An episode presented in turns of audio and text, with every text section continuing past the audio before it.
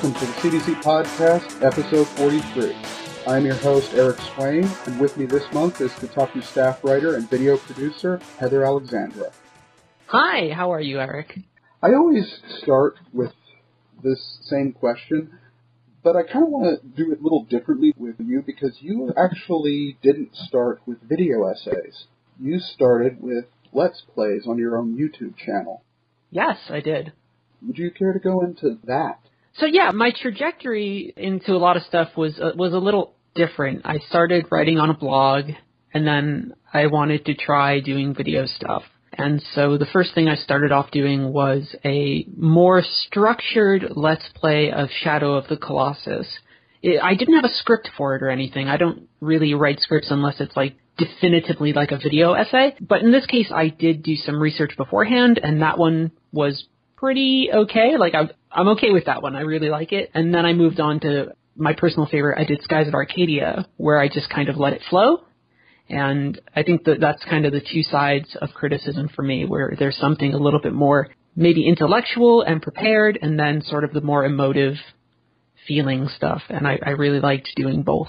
Yeah, I got that. The one I was going through was your Far Cry 4 Let's Crit. Far Cry 4 game definitely better than people think, but also not brilliant. It felt like one of those like DVD commentaries. Yeah, of course. Where along the plays, although I can't quite imagine going through a 30-hour game like that. That was a little bit of experimentation into streaming as well. So before I was doing like streams every week and multiple times you know, throughout the course of my workday, even sometimes, I wanted to try making videos and streaming. And so Far Cry 4 was kind of the test bed for that because there was a story that was worth kind of critiquing. And then there was also like rhinos that would jump out and kind of make things interesting as well. And I wanted to start here because your introduction to this was different, but my usual first question was, what inspired you to go into video-based video game criticism? Okay. So, I don't know if I had a very strong baseline for what I consider video criticism. I had watched, I mean, I think everybody sits down and kind of gets very excited when the new Chris Franklin video comes out.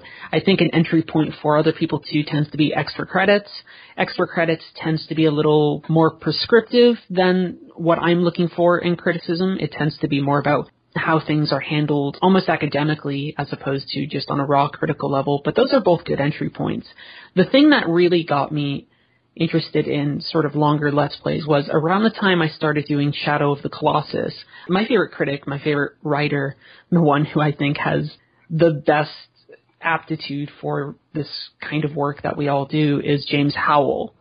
He, so he did probably one of the best bits of written criticism. It's called Driving Off the Map. It's an essay about Metal Gear Solid 2. Around the time that I did Shadow of the Colossus, that Let's Play, somewhere around January, maybe even two years ago now, he did a commentated version of a big boss rank playthrough in Metal Gear Solid 2 and it was incredibly cogent, immensely eloquent, entertaining, um, and that's sort of whenever I think of video crit, whenever I think of Let's Plays, I think of that video and just how much I always wanted to emulate it, even though I didn't do anything quite as maybe intellectually stimulating as he. He tends to have a capacity, I think, for crit that goes above and beyond what I, I might even be capable of.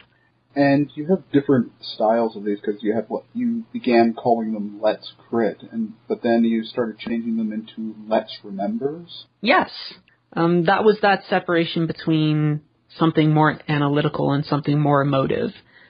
For me, heading back to Skies of Arcadia, there were plenty of times where I could be critical of the way that it formulates its combat systems or maybe how it handles movement across the overworld, things like that. But the big draw for me was going back to a game that had emotional and personal resonance.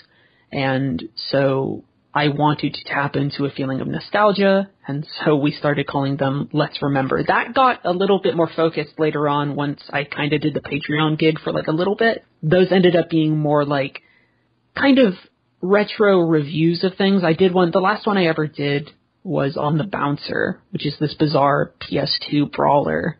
And that one wasn't really a full Let's Play. By the time that I was finally getting along with these, I had pared them down to about 20 to 30 minute video recaps of games and sort of what was interesting about their systems or what was interesting about their narratives.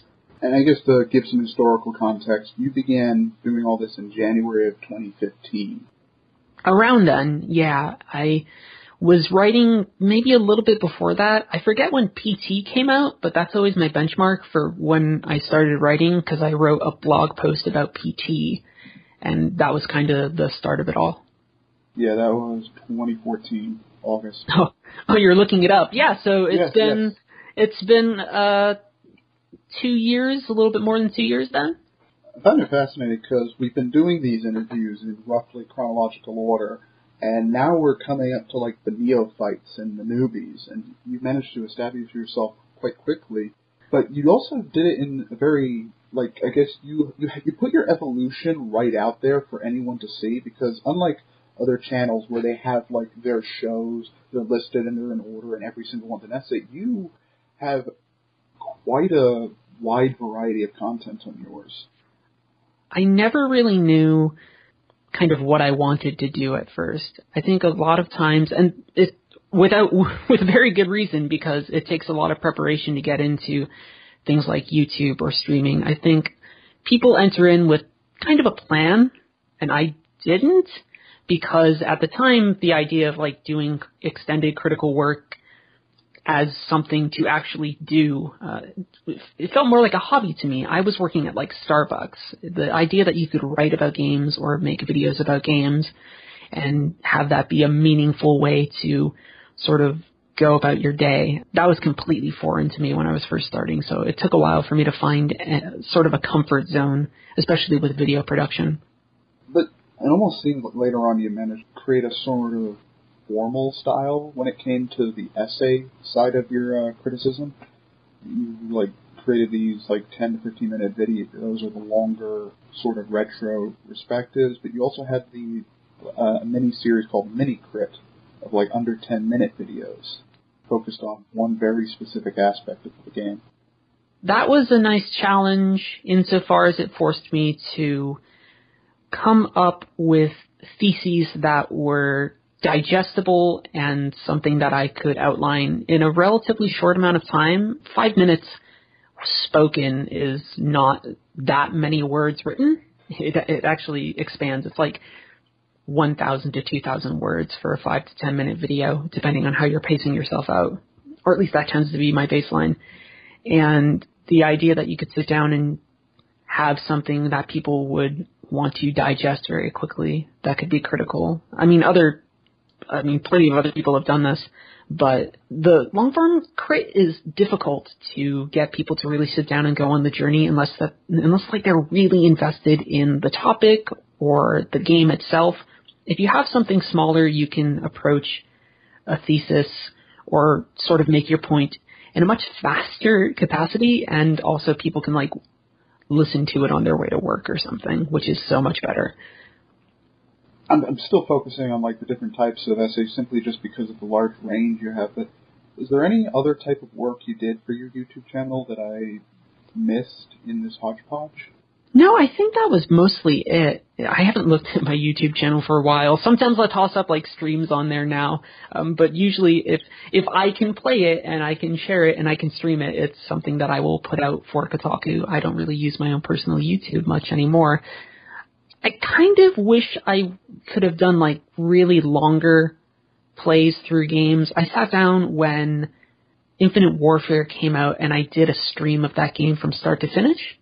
And let's be clear, like Infinite Warfare, not the best game, but there's still stuff to talk about. The Call of Duty series has a very interesting relationship with modern politics and sort of trying to reinvent that and push it forward was interesting, but not necessarily successful. I wish I had maybe done some longer play stuff back when I was kind of using my own channel for my own purposes. I think that would have been a nice experiment, but that's again, it's that difference between like, I can either have that small digestible thing or I can have like a five hour playthrough of Call of Duty that you just listen to. So it, it's hard, it's hard to choose, but I, I think I would have liked to have done some long, longer stuff as well. Again, I'm having to change my question setup here because usually I just ask what is the process to make a video, but you're the first person I get to actually talk about like how you craft a let's play. Oh sure, yeah. Especially since you're doing uh you're not doing an off the cuff this is first impression style, style comedy show with your let's plays, but actually insightful criticisms. You obviously had to have at least played each of the game you did a let's crit prior, I believe. I'm not sure. I don't know if you did that with Far Cry 4, but I'm pretty sure you did that with Shadow of the Colossus and definitely with Skies of Arcadia. Yeah. Given how so, you speak about them. Far Cry, I didn't have as much of a baseline for.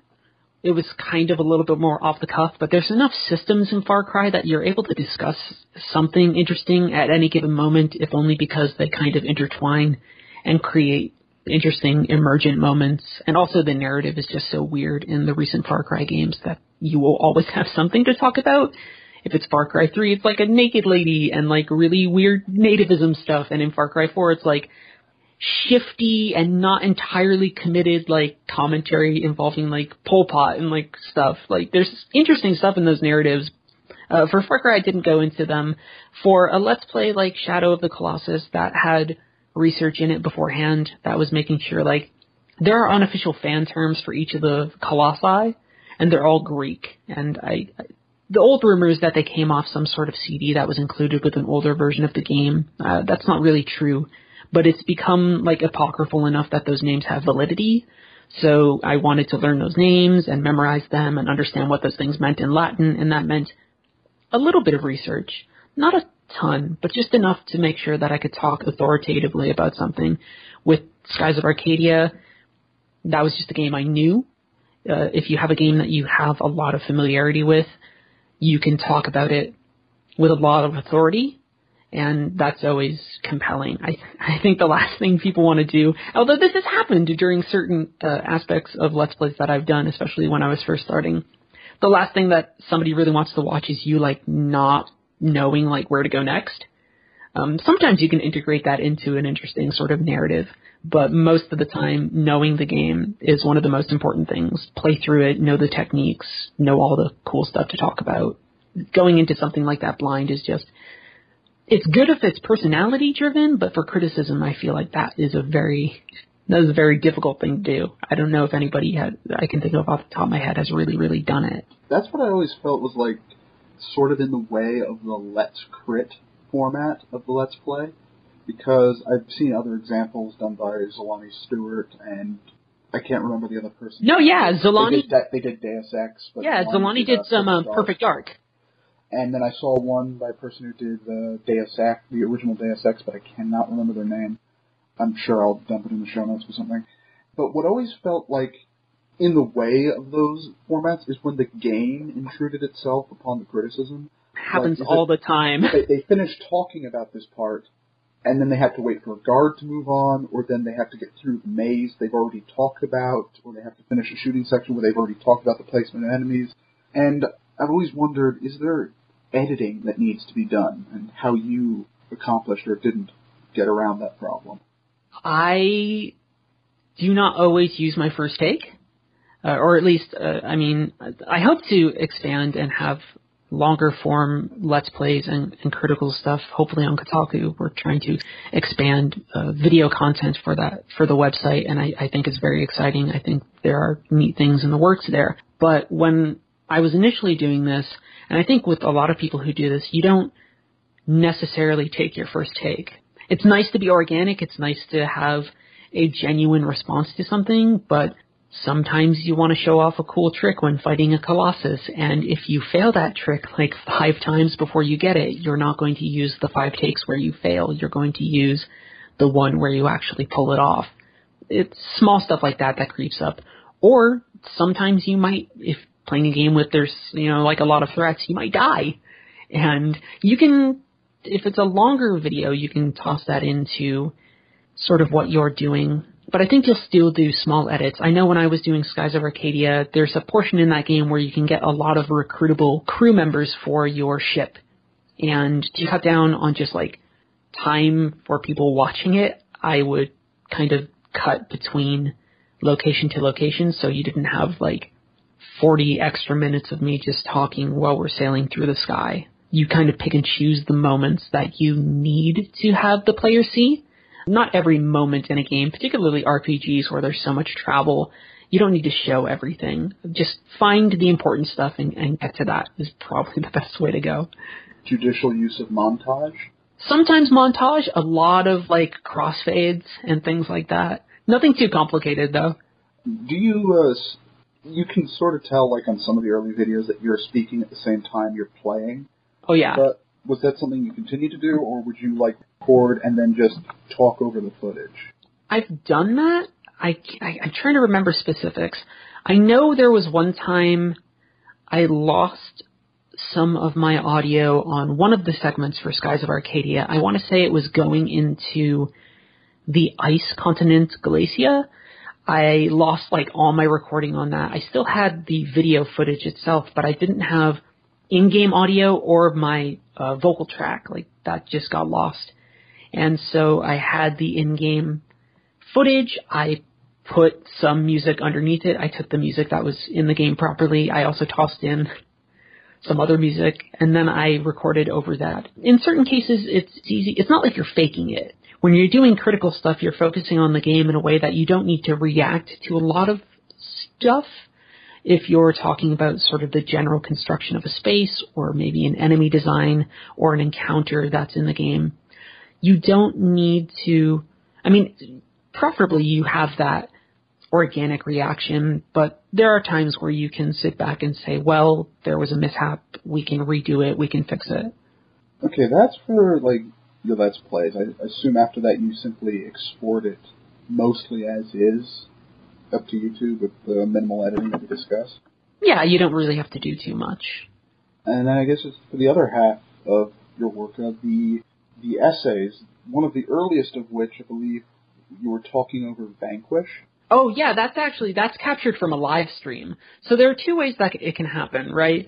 So if I was live streaming back then and I thought I said something that wasn't completely foolish, then I would actually share that. But the other ones had a little bit more substance and actual kind of control and critique to them. Those ones are a little different though. You can have something that's more conversational, that works every now and then, but when it came to more focused critical stuff, that's when you get into a lot of production work. Yeah, I noticed that uh, because the guns were very loud in that one compared to later essays where you managed to uh, dull the game audio so yeah. from the speaker. You, But- after a while, you figure out how to like mix sound and stuff instead of just having it super loud. And it, it certainly did seem very casual, but I, I kind of noticed that like as one of two pillars of your essay works, one which is the heavily scripted one, and one is the ultra casual one, which makes it into your work to this day. You never, so you can actually like flip between the two styles to address like I guess different concerns about the game here. Yeah. And well, for this Vanquish one, it has a very important point to this day is that you've got to do more than just play games. The main way that you learn to talk about video games is not necessarily to play video games. It's to do almost anything else but play video games. It's so weird how it works out that way, but once you have a foundation in literature and history and things like like architecture, that helps. I, I still struggle with those things. Like I don't necessarily have the strongest foundation in those spaces, but you like I find time to read stuff every day. You read the news, understanding politics, understanding eh, you know, like the climate of the time that you are consuming the art or the time that it's made totally helps. Like it helps you find the right vectors to approach it critically.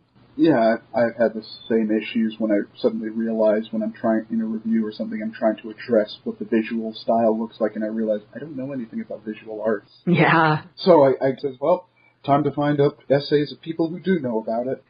it's tricky to find the like it also it's like now I'm stumbling over it just because I've been thinking about it so much.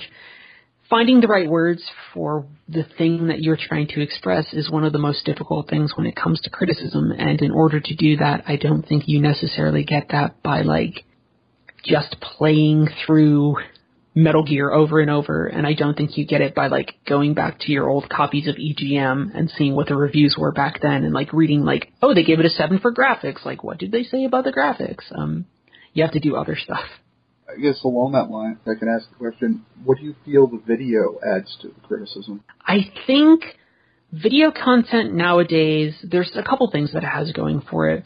One, video games are not a special art form. I always want to make that clear. I don't think video games are special, but I think they have qualities that are important to highlight. And just like I wouldn't want to have a still image of a film and talk about the entire film. I could maybe take a still image and talk about like the mise en scène of what's happening in that still image, but I wouldn't talk about the whole film from a still image. I wouldn't also do that with a game, right? You need to see a game in motion. You need to see how the systems are interacting. You need to see how the narrative plays out. In certain cases, you need to hear and listen to the performance or see how that performance has been crafted by character animators and things like that. And then also when you do a video thing and you have somebody's voice on there, it's more personal. Sometimes when you're writing quickly about games, particularly if you have like a blog that's just criticism or you're writing a like a really heavy critical piece, it can feel dry in the sense that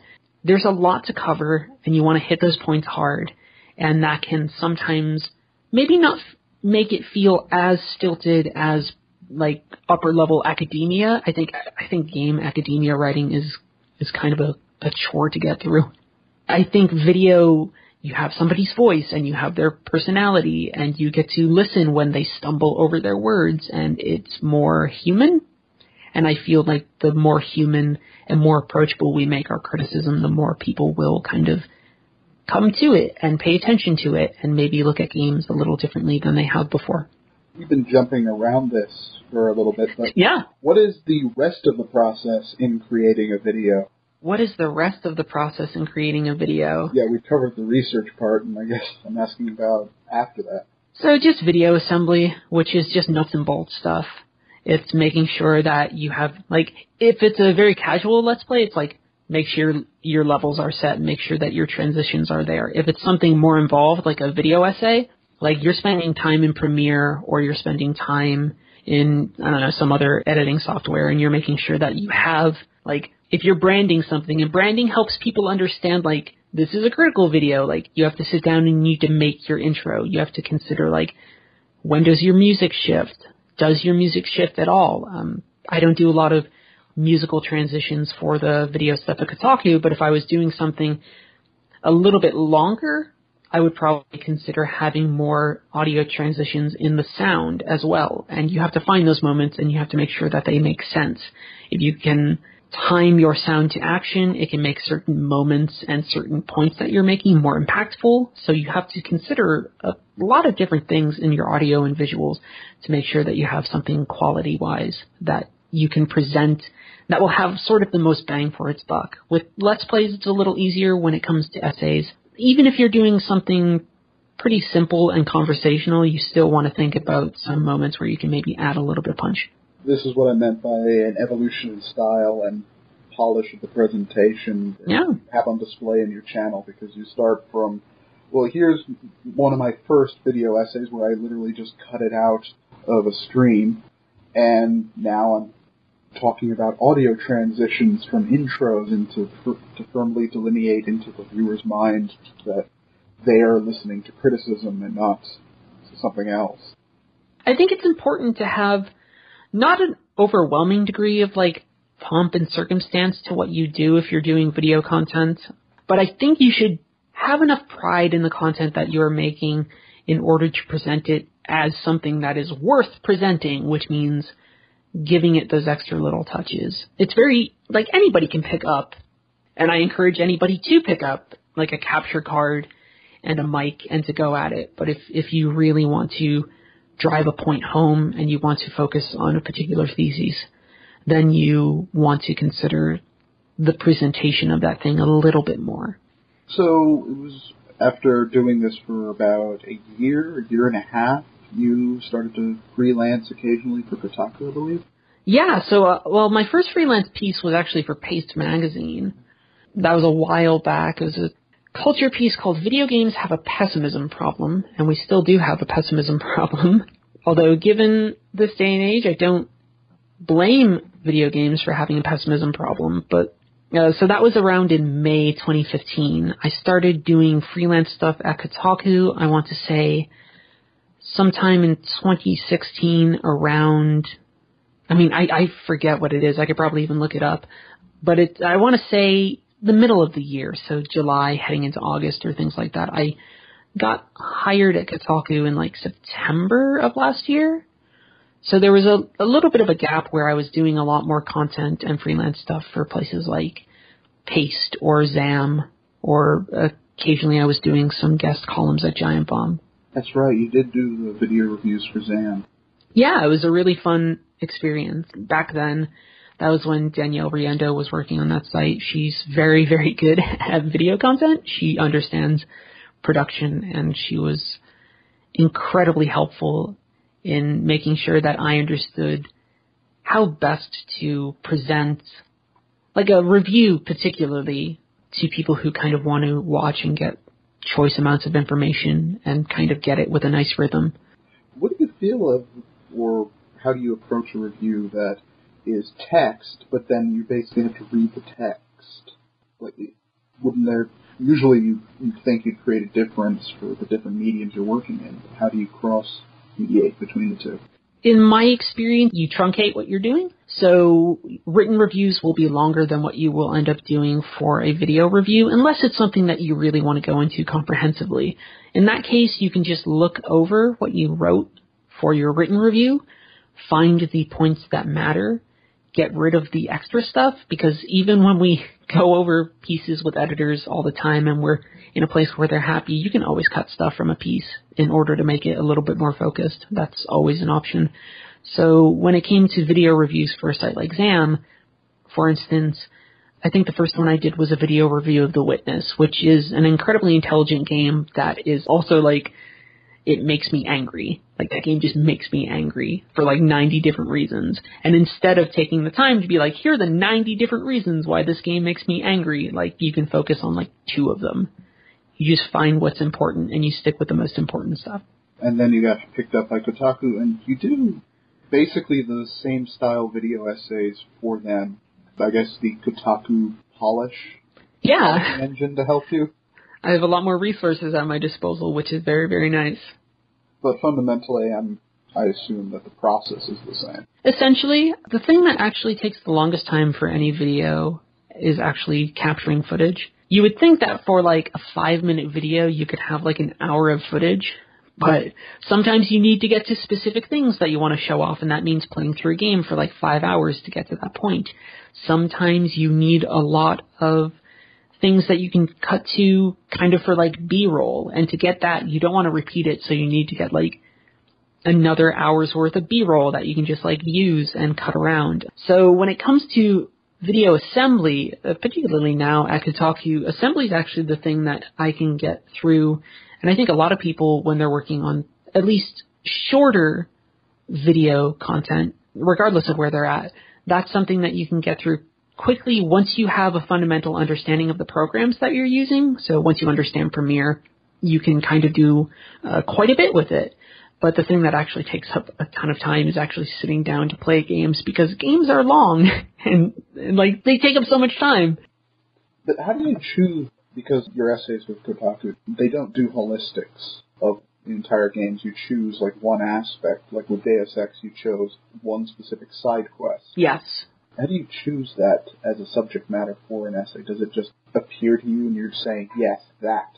So, one of the guiding, Kotaku has a couple of guiding principles when it comes to what we will write about. One of the major ones is that we want to write about what people are doing, so we're interested in the social side of gaming. That means a lot of reporting. That means a lot of keeping track with communities and figuring out what they are talking about, reporting on those things, seeing if there are problems, talking to people, getting information that readers and players will value. The other half of that is to just write about things that you find interesting, which sounds like a very easy maxim, right? To just be like, well, if you find it interesting, write about it. But sometimes you sit back and you think like, maybe this isn't interesting enough, or you sit back and you don't really bite and take your gameplay experience and use that as a jumping off point into something critical or even something light. sometimes writing about something you find interesting in games means writing about a quirky thing in an interface. It doesn't mean doing full blown critical work. Keeping that maxim in mind though, if you are playing a game and you stop to go, oh, that's cool, that's probably something that you can write about.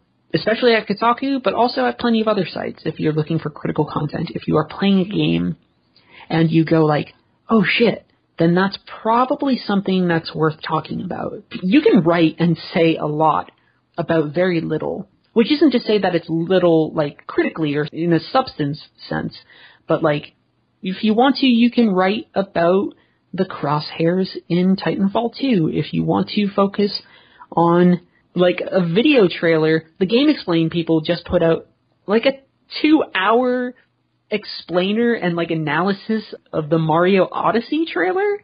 That's like three minutes of content and they ballooned that into almost two hours. If you have something that you find interesting, it's easy to talk about it and it's easy to talk about it at length. If you go like into like how the cat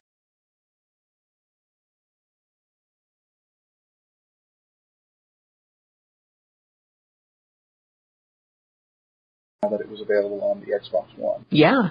And then a lot of strange things happened during your like They did. that, during that retrospective that kind of derailed, if there was a point, into all this awesome stuff. I got a bounty while chasing another bounty. I like You got the PS1 poker players. Yeah, the there was like a a weird graphic glitch, and their faces were all like super blocky. Like they just didn't load the rest of their textures. In those cases, the reactions are the things that make it possible. Or even with the more systemic stuff, like oh, I'm going to go get a bounty. Oh, for some reason I got a bounty for X, Y, or Z reason. Now we get to see these systems intersect. You approach gameplay like that the same way that you would a normal Let's Play, which is to use the YouTube language, like, hey guys, how's it going? We're gonna talk about this thing. Isn't this cool? I love Red Dead Redemption. Like, okay, Red Dead came out this time, and when it came out, like, I couldn't believe it because I'd never seen horses that were, like, you can just talk about anything that comes to your mind when you're playing a game, and then when the game starts to push back and do interesting things, you can react and incorporate that. So, I did a more casual conversation piece this wasn't for Kotaku, but it's something I did before that. I did it when I was playing through the demo for Final Fantasy 15, episode Duscae. And if you try and go out of bounds in that game in most locations, it actually like quits your game. It like gives you a game over. But if you find the right places to sneak out of bounds, you can find like a bunch of old assets. Well, not old assets, but like hidden assets that exist in the game and you get to go into these spaces that are like half built and kind of glitchy. And when I first discovered you could do that, then I realized like I could incorporate that into something larger. When you stumble upon interesting things, it's fine to stop whatever you're doing to focus on those interesting or funny things. I bring this up because as much as I love Chris Franklin's works and Noah Caldwell-Gervais's work, uh, no, it's like it's stuff that appeals to people like me. Sure. But I can instantly recognize, like, just booting up the Red Dead Redemption. It's like this is this is very open. This is very friendly. This is very inviting. It's tricky. You get into like the weird stuff. So like this isn't me complaining at all because because I mean I love the fact that people are so passionate about this. But when we went back to Red Dead Redemption for that video, it was because it was finally getting ported or getting backwards compatibility on the Xbox One. And I didn't own an Xbox One at the time, so I played like the PlayStation 3 version to just be like, hey guys, this is a really cool game. And people were like, fuck you, you're not playing it on Xbox One. And that passion is cool, and you, you run into like these little hiccups even though you're presenting something that is still nominally more digestible than some of the long form criticism that seems to dominate YouTube. Like it's very fun. There is an accessibility thing, but people always find something a little strange, no matter what you do. It, it's kind of a challenge. Have you, have you felt, uh, I guess, generally positive in your experience in video criticism? I think it's fun. I think that's one of the most important things. Criticism should be fun to do. If if you're not having fun while writing your criticism or making your videos, you might want to reconsider your approach or reconsider whether or not you think criticism is a thing for you. I think I think I have a lot to learn. I can always up production value. I can always make things a little sharper. I can always capture better footage, eh, provided I have time. Time is the biggest currency in any of this, and it's it's hard to accrue the right amount of time to get like the super high quality that you want. You can usually find a balance. I think that I, I've enjoyed what I've done, but I, I know that I have a lot to learn, and I'm excited to do to like sit down and figure out um, where I can expand and where I can go from here. I can't seem to find it now, but I did remember seeing that you did one of the long form criticisms with someone else. With someone. I did, you might be thinking of, I did a live stream once with Zolani Stewart and Austin Yeah. C. Howe. And that was, that was kind of impromptu. So that was a live stream of Metal Gear Solid 2. And we didn't really approach it and sit down and say like, hey, we want to do a group criticism of Metal Gear Solid 2. It was mostly like me late at night being like, I'm going to stream Metal Gear Solid 2. Do you guys want to join in? And that can be fruitful. I, I would love to see more long form content that has multiple voices to it. I mean, that can be difficult because you have to balance perspectives, but I think that it would be very interesting to see more, more collaborations, not only in the YouTube space, but also in like professional spaces. I don't know what that would look like, but I think that that's probably one of the more exciting developments that could happen once somebody cracks that code. Was actually looking forward to hearing how that would work out with like multiple voices over one stream and getting a debate going with all. I think you can have more conversational stuff. I think it's easier like if everybody was in a room and talking together. Um, I think it's much harder to do remote. Anything remote is hard. I think one possible approach could be to, I mean, if you had a ton of time, you could do a let's play. I mean, you could record your footage. You could have someone commenting over it. You could have somebody else commenting over it on their own and you could kind of interweave those tracks. Not necessarily in a conversational sense, but the same way that have you ever played like the special editions of Secret of Monkey Island or anything like that? The first one, yes. Right. So they have those little moments where you can, and sometimes they're in the same room together, but sometimes it's certain individuals, right? Like, oh, like this screen, it's going to be Tim Schafer talking about this. On this screen, like, it's explicitly, you know, an animator or somebody else. I think if you can find people who are interested in talking about a game and you had all those perspectives, you could probably weave them into different chunks at certain points of the game that would be interesting. I, that's definitely like incredibly intensive from a work perspective though. Yeah, the Wajidai games do similar things with developer commentary. Right. The thought I was having, because I've seen interviews done this way, where like Tim Schafer did this with like a, a bunch of game developers. I only watched the one with Michel Ancel and Beyond Good and Evil, Oh yeah. where he where he got one person just to, he wasn't in the conversation, but he was playing the game, and then Tim Schafer would just interview Michel Ancel like it was normal over while the game was being played, sometimes referencing what was going on. Yeah, that's definitely something that can be done. That's something I want to do more of. I, I've been trying, I've been trying desperately since I've gotten to New York to get independent developers or other folks to join me in a booth where we can just play their game and talk because I think that's actually the, some of the more interesting stuff that you can do. Like just to have people there who know the game so you can have your own reaction, but you can also defer to them and their expertise when you need to. Yeah, that it seems like the much easier one. Although I would really like to see like the in-depth version of that with just critics picking apart the game, like how an individual one would do. But like you get like that various takes on it in the back and forth. Sure. Even like some of the professional bickering that would come along with it, because you get that with movies, you get that with like books and how they're discussed, and it seems like this seems like the perfect way to do a video game, although very resource intensive to pull it off. I think it's also tricky because I still think that even a critical approach like that, like I feel like that's still personality driven.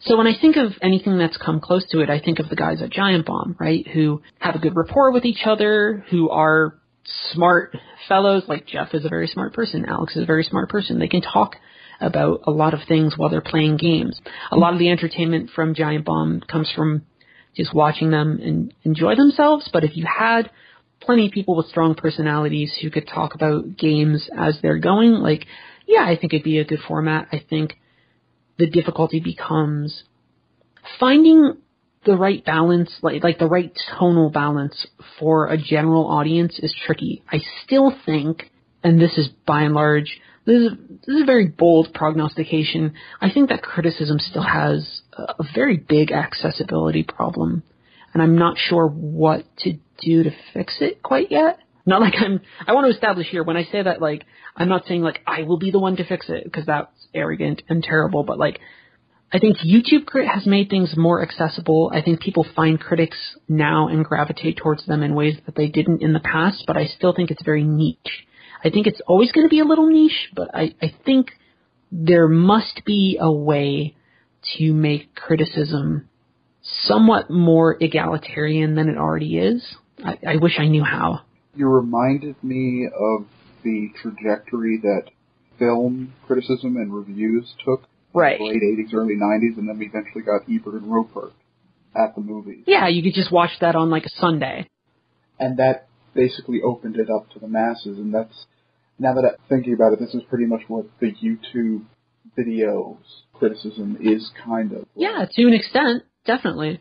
Although I think Giant Bomb is probably going to be more successful in just that fun-loving, personality-driven They are also. area than, than the in-depth version that, that I'm more partial to. I think to a certain extent when it comes to like we had that experimental phase where we had like G4 and like television shows that were explicitly about critiquing certain games, but that still was kind of a niche network. I think, and maybe this is a cynical take on things, I think we lost, I think criticism lost the battle before it was even fought a little bit in terms of accessibility and like general interest. I think when games were initially marketed kind of as child's toys or playthings, that set a certain tone and a certain perception of games that we are still really, really struggling to break.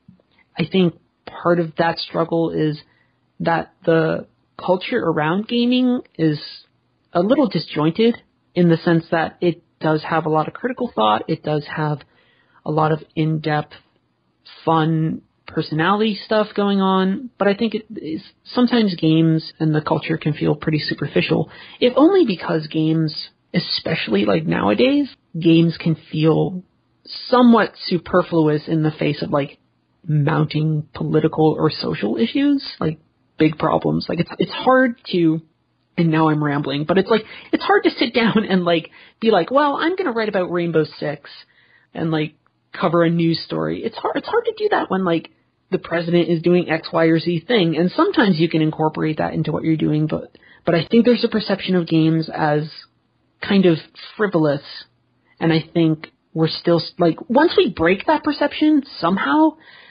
then I think we will have maybe more mainstream crossover with criticism where it's not just people who are interested in games who are kind of paying attention to it, but people who are interested in art in general. You said I think in a lot of that, but I do believe that we actually have like evidence to a casual causal link to those sort of things because video games weren't always marketed towards ch- children; they were marketed as a family product. That's true too. And in that era of the Atari, we had in mainstream magazines like the social criticism that we're just now getting in the niche blog areas that would look at releases and figure out what does this mean, what does this re- reflect on society. yeah. Definitely with uh, with Infocom's output, they they actively courted that. But then Nintendo came in. I would say maybe in the 90s, early 80s, or something like that. Yeah, then Nintendo came in and they rebranded all the marketing towards young boys, and all of that kind of disappeared. Yeah, I think So I think we're still struggling with the ramifications of a lot of that. I, I, I'm just saying, I I think we actually had evidence to Oh, sure. your supposition. I don't know. It, it's rough. It's rough. I love games. I love the culture. I love the passion of people involved with it. But I do, I do think there was like there was like a moment somewhere in time. I don't know where in time. I think there was a moment where the paths diverged and we went down a very different path than what we could have. Is there anything else about your work that you felt I haven't touched or covered? Oh no. Uh, I feel I feel weird. I feel absolutely weird talking about my work. I want to I want to establish that. Like I still I have trouble with like compliments and stuff. So like, there's a part of me that's like, my work isn't that great. Um, like I don't know. Like I think everybody makes stuff, and I think everybody's nervous about what they make, and I'm just exceptionally nervous about what I make because I, I feel like criticism is, is. I'm so drawn to it the same way that you know you are, or a lot of people listening to this are drawn to criticism, and I think you always feel like you can do more. It's just quantifying what more is or like what the next step is that that becomes a little difficult. Okay, then I guess that leaves with the final question. Sure. What is your favorite video game of all time? Oh, Jesus Christ. That's such an easy question because I talk about it constantly. It's Skies of Arcadia. 100%. I talk about it at the drop of a hat whenever I can. Even like uh, when I'm writing at Kotaku and people are like, hey, do you like pirates? And I'm like, let me tell you about pirates. Let me tell you about pirates that sail in the sky. Let me tell you about the nicest game that I've ever played. Like, I don't know. There's something there's something fundamentally redeeming and wonderful and light and reaffirming about that game for me. And I wish I understood the magic that it has, but that magic is um, ineffable and unquantifiable, which is a bummer for me because I like analyzing things. But the truth of the matter is that game just that game makes me believe in like heroes Get swashbuckling pirates going to stop the evil empire and like people who don't give up when things are bad and no matter how hard things are, they always crack a joke or find a way to push forward and I think that's a sentiment that I would like to see more in games and in real life. I think it's very, very easy to despair or to second guess yourself or to feel trapped by certain systems or certain powers that exert a lot of real influence over you. And I think a game like Skies of Arcadia, even if it's a somewhat average JRPG, gives me a lot of hope. And hope is at a premium these days. And so I absolutely adore that game for that. You are the first person I've had on not to complain about that question. Oh, what? No.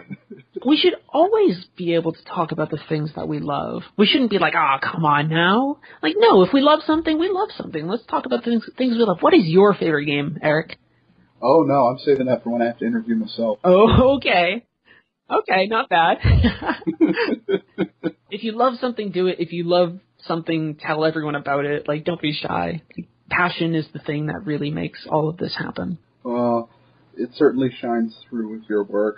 Thank you for coming on, Heather. Tell the people where they can find you and your work. So you can find me and my work every day at Kotaku.com. If you're looking for me on Twitter, you can find me at, at TransGamerThink. From there, you can probably find a lot of my other stuff. I have an old blog that I don't really maintain anymore. It's transgamerthoughts.com, but occasionally I will write some fleeting thoughts on there. Um, but that would be all the places where you can find my stuff. And if you enjoyed this podcast, please rate and review us on iTunes every rating helps. It always gives me a warm, fuzzy feeling to see a new one there, even if it is very rare that it happens. Yeah, go for it. And for Critical Distance as a whole, if you like our work here, not just the podcast, but all the work that we do at Critical Distance, you can help support us at our Patreon at patreon.com slash critdistance. Every little bit helps. We have plans for other projects in the future that we would like to, but we need to get the funding. If you're already supporting us or you can't do it financially, spread the Patreon link around. Tell everyone about the great work we do. It all helps in the end. Again, Heather, thank you for coming on. Yeah. It's been a blast. Thank you for having me.